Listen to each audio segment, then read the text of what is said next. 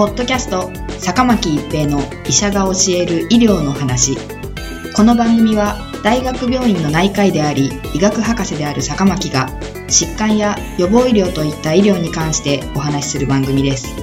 それでは今回の番組をお楽しみください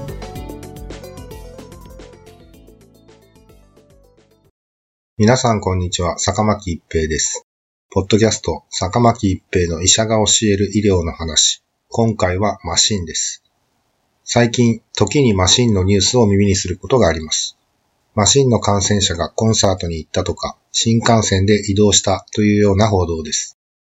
なぜマシン罹患者が人の多いところに行くと問題になるのでしょうか？マシンはマシンウイルスによって引き起こされる感染症であり、空気感染、飛沫感染、接触感染と様々な感染経路を示し、その感染力は極めて強いと言われています。このうちの空気感染することが問題です。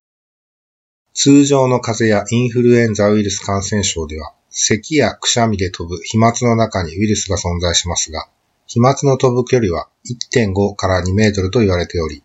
2メートル以上離れていれば理論上感染しないとされています。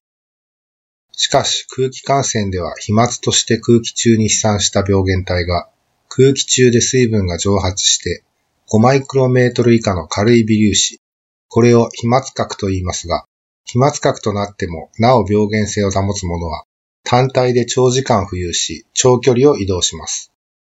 この飛沫核を呼吸により吸い込むことで感染します。さらに感染力が強力であるマシンウイルスでは感染者がたくさんの人がいる場所へ行くことが問題となるのです。マシンに対して免疫を持たない方が感染した場合、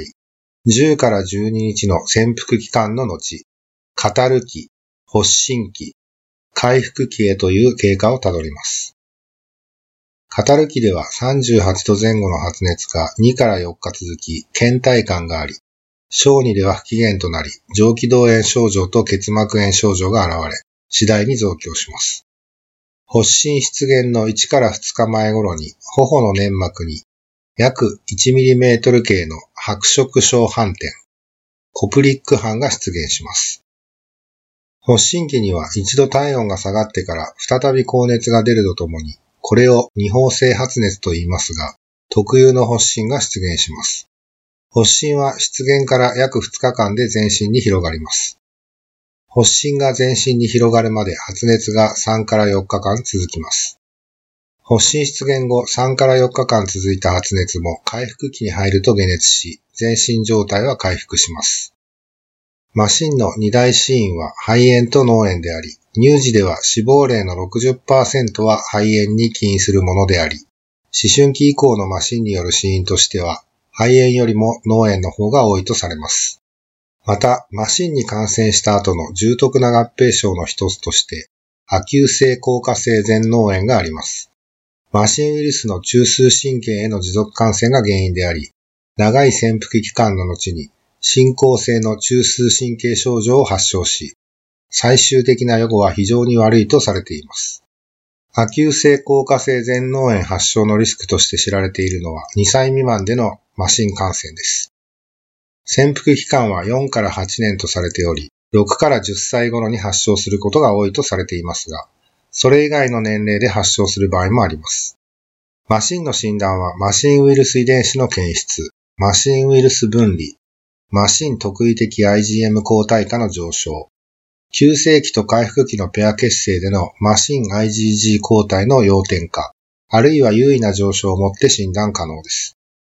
近年、就職マシンの増加等により、診断が困難な患者の割合が増加していることから、ウイルス遺伝子の検出等の病原体検出検査と、IgM 抗体、IgG 抗体検査等の免疫学的検査の併用が望まれます。唯一の有効な予防法はワクチンの接種によってマシンに対する免疫を獲得することであり、2回のワクチン接種により、マシンの発症のリスクを最小限に抑えることが期待できます。しかしながら近年、10代後半から20代にかけてマシンに対する免疫が落ちて感染する場合があり、注意が必要です。高熱、皮疹など疑わしい症状があれば早めに医療機関を受診しましょう。ポッドキャスト、坂巻一平の医者が教える医療の話。今回はマシンでした。